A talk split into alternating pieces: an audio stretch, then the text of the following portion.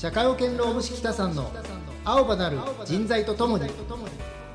この番組は静岡市駿河区にある青葉社会保険労務士事務所所長の北澤哲也が働く人に関する法律やエピソードをお伝えする番組です。それではお聞きください。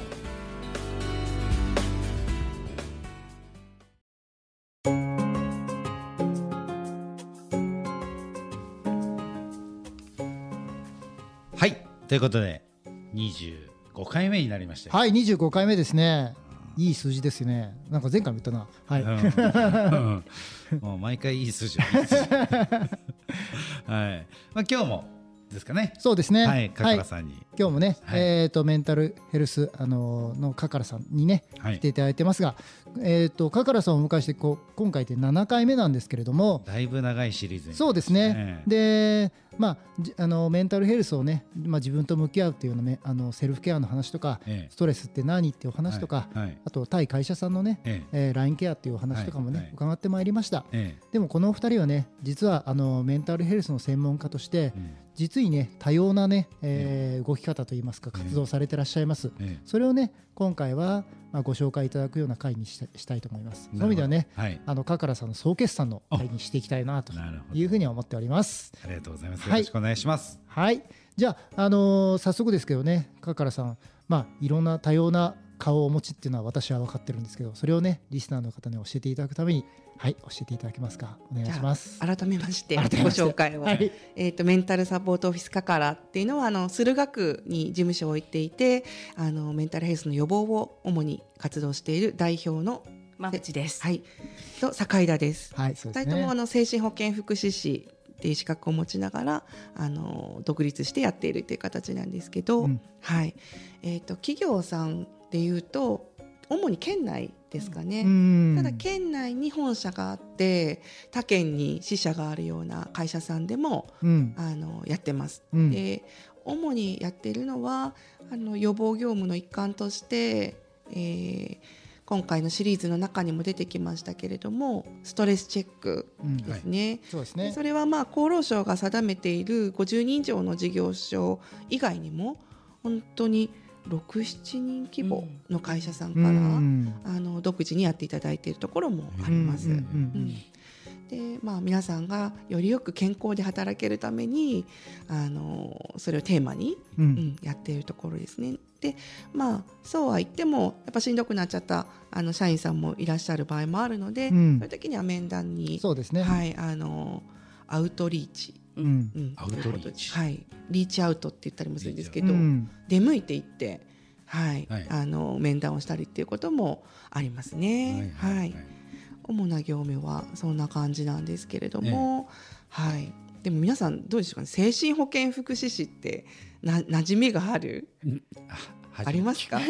ですよね。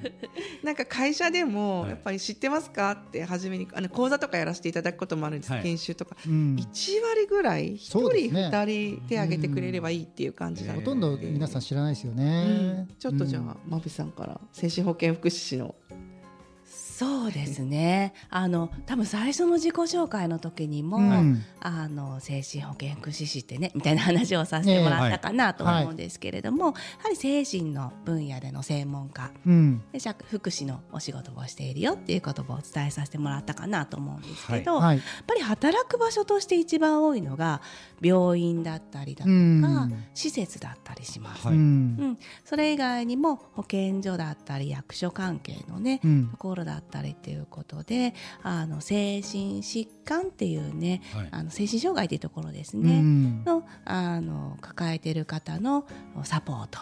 をメインにしているお仕事です。はい。なので私たちみたいに独立してなんて言うんでしょうあの企業に入ってっていうあの精神保健福祉士って本当にごくわずかですね。正直聞かないですよね他にはね。うん最近はねその面白い試みとしてその会社に出向いてその、うん。ケアするだけではなくって、はいはい。その予防の一環で、うん。あのランチを食べながらとかお茶を飲みながらとか、一緒にその心理のあの精神メンタルヘルスの知識を深めるような講座もやったりしていて、おーなんて言うんでしょうコミュニティに出かけていく人たちっていうか、うんうんっていう活動が多いかなと思いますね。知識啓蒙をしながら交流するみたいな感じですね。そうですね。うそんな感じがメインになりつつあるうん感じうですね。んはい。だそういう意味ではあれですよねメンタルヘルスってどうしても専門家っていうか私たちからするとどうしても受け身のイメージがあるんだけれど、まあ、攻めって言うと変ですけどね、うん。ならないための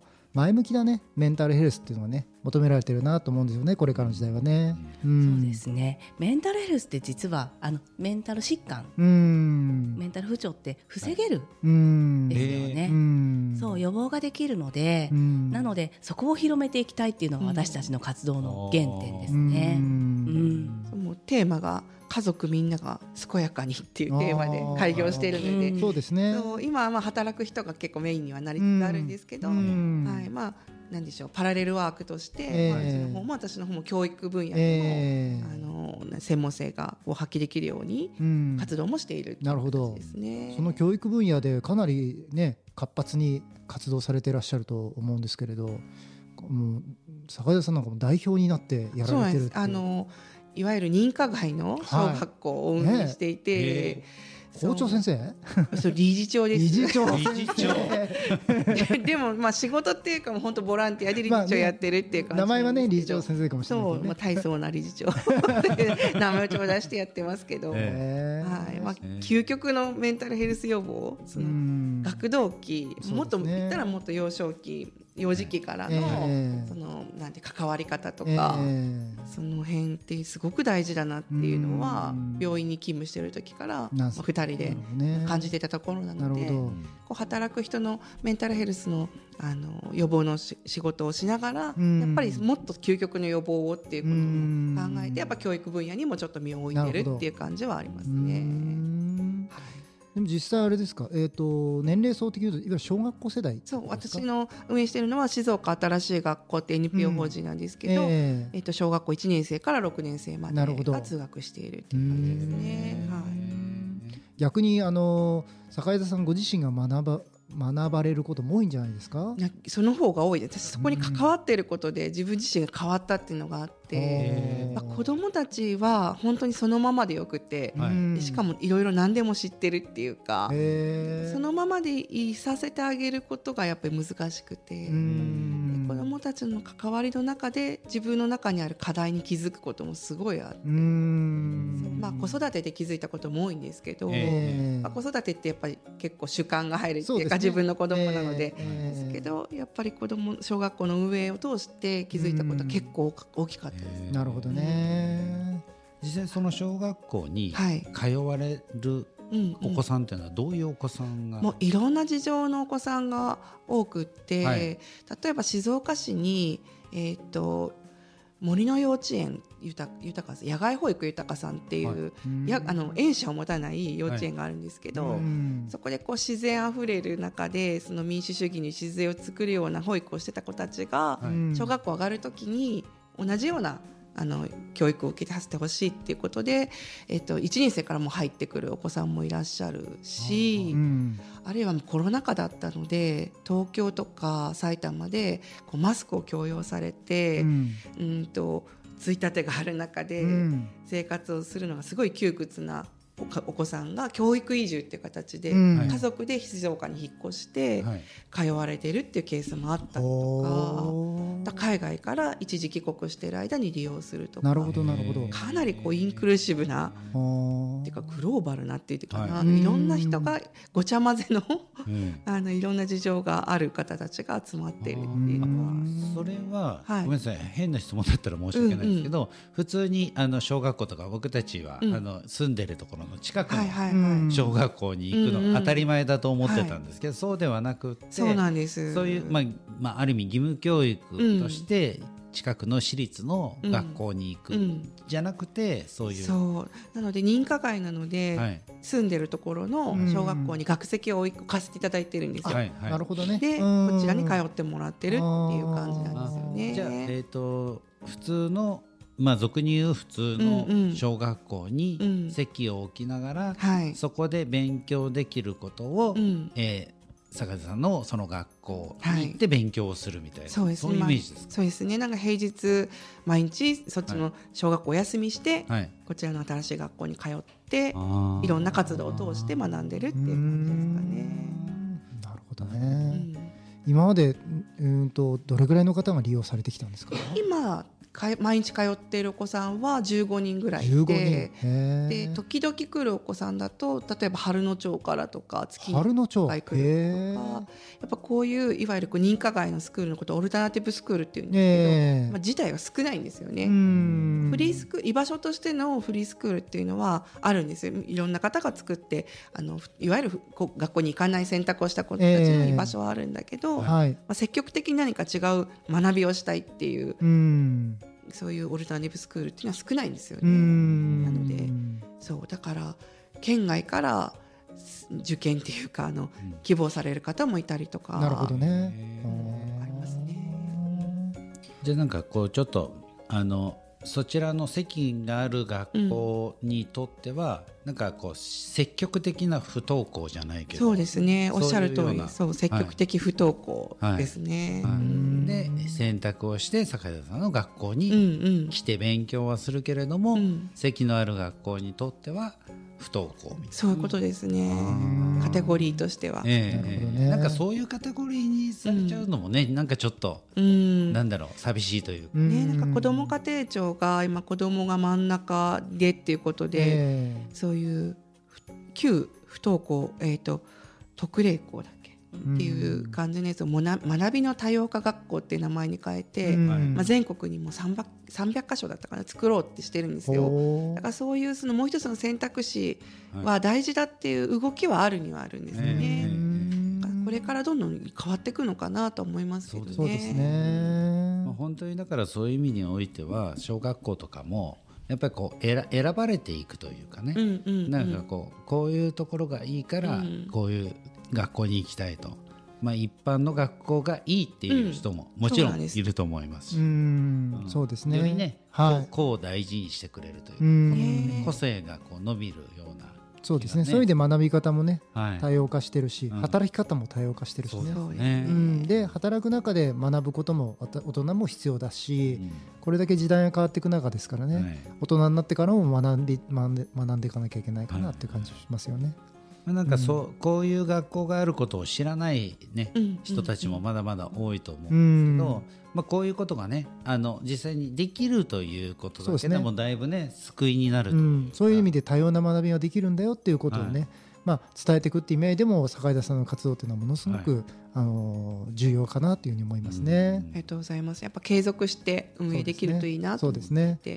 て、宣伝してもいいですか？どうぞ。静岡新しい学校をなんかいわゆるその私立にあるような私学助成金みたいなのがなくて、はいうんまあ全部その保護者さんの、うんあのなんて言うんでしょう利用料で賄っていて、うん結構き厳しいんですよ。でなるほど。開校当初から企業さんにあのコラボを持ちかけてて、うん。例えば企業の新人研修をはい。新しい学校でやってもらうとか、はい。新しい学校って子ども哲学の時間があったりしてその対話を大事にしているので、はい。うんさっき私がすごくこう子どもたちのと接しているとすごい変化があったって申し上げたと思うんですけど、うん。多分そういう新人さんの研修とか、はい。うんあるいはその管理職の研修とかやっていただくと、すごい気づきがあるんじゃないかって思っておっしゃるて。通りです。うん実際あの小学校とかでねあの職業体験というか職業講話みたいなのをやらせていただくことって、まあ、小山さんもけあの、はい。あるかもしれないんだけど、はい。あれって実は話している大人の方が学ぶ学ばせていめちゃた学びますよねね。どうやったら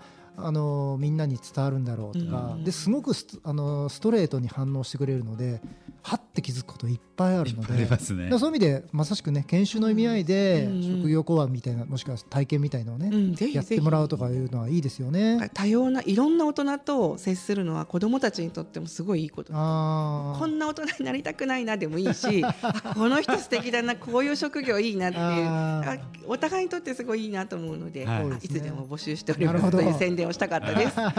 それはあれですかそういうことに興味がある方は、はい。メンタルサポートオフィスかからさんに連絡をしたらいいんです、はい、境田宛てに連絡していただければ、ははい。い、はい、はいそうですね。素晴らしい活動です。ありがとうございます。はい。じゃあ馬渕さんあのーねちちょっとなかなか言いづらい部分はあるのかもしれないけれど もし差し支えない範囲でお願いしたいです。私もあの境田と同じように学童期もう究極の予防っていうところで、うんあのスクールソーシャルワーカはい。ーをやってまして、はい。あのスクールソーシャルワーカーって学校にうん。配置されている、スクールカウンセラーさんって、ああありましたうん。ね、はいはい。それのスクールソーシャルワーカうん。おー版になります。おだからえーとに二種二二職種が学校にいるんですよ。お知らないでしょ。知らない、ね。役割の違いとかはちょっと。なんか時役割々外から来てその子供たちの相談に乗ってくれるみたいなのはありましたよ小学校そうスクールカウンセラーさん。で、はいは同じようにね。そうです、ソーシャルワーカーがおりまして、うん。実は、はい。うん、あの今の子どもたちの取り巻く環境ってうん。すごく様々。そうですですよね。ね。はい。でこんだけこういろいろ豊かになっている世の中であっても、うん。ええ。貧困の家庭えーがあったりだとか、はい。それこそあの、ね、ご離婚されて、えーあの母子不死のはい家庭に一人はい。の家庭にはいなったりだとか、あとは、まあ、それこそ先ほども話に上がった不登校の問題だえとか、ーえ。ーうん。本当にいろいろな問題が今学校現場にありまして、はい。言葉に力が入ってますね。本当にあるんだな。はい。うん。そうあってでそこにあのソーシャルワーカーがう関わって、ん。そういったいろんな環境取り巻く環境のところにはい。アプローチをしていく、うん。それがあのスクールソーシャルワーカーでして、なるほど。うん、それこそうんあのなんていうんですかねその貧困の家庭であれうば、ん生活保護のつえ。ーなげたりとか、はい。それこそいろんなね、えあーの金銭的なサポえーートを受けれる場合もありますので、はい。そういったところにおつなぎしたりだとか。なるほどうね。ん、あのそれこそ不登校のご家庭があれば、うあんのまあ、了解をいただいて家庭う保護にん行ったりだとか、なるほど。はいうん。じゃあお子さんだけじゃなくてお子さんにまつわる家庭全般のそうですもうね。総合的に相談乗りようみたいな感じそうですね。そう。私自身そのクリニックに勤めている時に、ええ。なんでこのタイミングでうん助けられる大人がいなかったかな、相談に乗ってくれる人がいなかったかな、うん。なんでこの時にこんな風に声かけをしちゃったんだとかっていう、これまでのそのメンタルクリニックに勤めていて、うん。あの感じていたことを、うん。今それをあの防ぎたいだったりとか、タイミングで関われる大人になりたいっていう思いで、なるほど。はい、あの今スクールソーシャルワーカーもあのやっております。ううん。んまあ、そういう意味ではその、はね本当のメンタル不調になる前にはい、何かこう、うん育っていく環境の中でこそうですね。健全なというかね、はい。健全なメンタルを育んでいくための活動ってことですかね。根っこの部分ね。この部分ですよねうん。まず基本は安心感だと思います。うん。一番は安心できる。自分がここにいていいんだよっていうそうです。そういうことですかね。そういう承認みたいな感じですかそうねですね。そのままでいいんだよそうだよね。変わる必要はないんだよっていう。ううん。もうね坂井田さんの方は新たに作り、ええ。私は今あるもの既存の学校の方方でフォローするってことですね、はい。い、いですね。いはい。ろんな方面でやってて、はい。はい。い、ろんな方角からでね、そうですうね。ん。でもある意味ねやっぱりこう北澤先生がやってるね、まあ、北澤先生って珍しく言いました。ね本当に珍しい けどねちょっと言って気持ち悪くなりました。北さんがやってはい。目指しているのも、はい。僕北さんに会った時に、普通のね社会保険労務士ってどっちかっていうとなんかこうななんていうか窮屈にしてしまうというか、うん。組織にしても、うん。その働く人にうん、硬いイメージありますよね。硬いですよね。すごい。実際硬いですからあのね実際性格性格とか言ってることは硬いんですけどね、でも何かそういう仕組みの中でうん。少しでもこう働く人がね、うん。働きやすいような、まあ、仕組み作りとかルール作りとかなんかそういうことをすごくしているはい。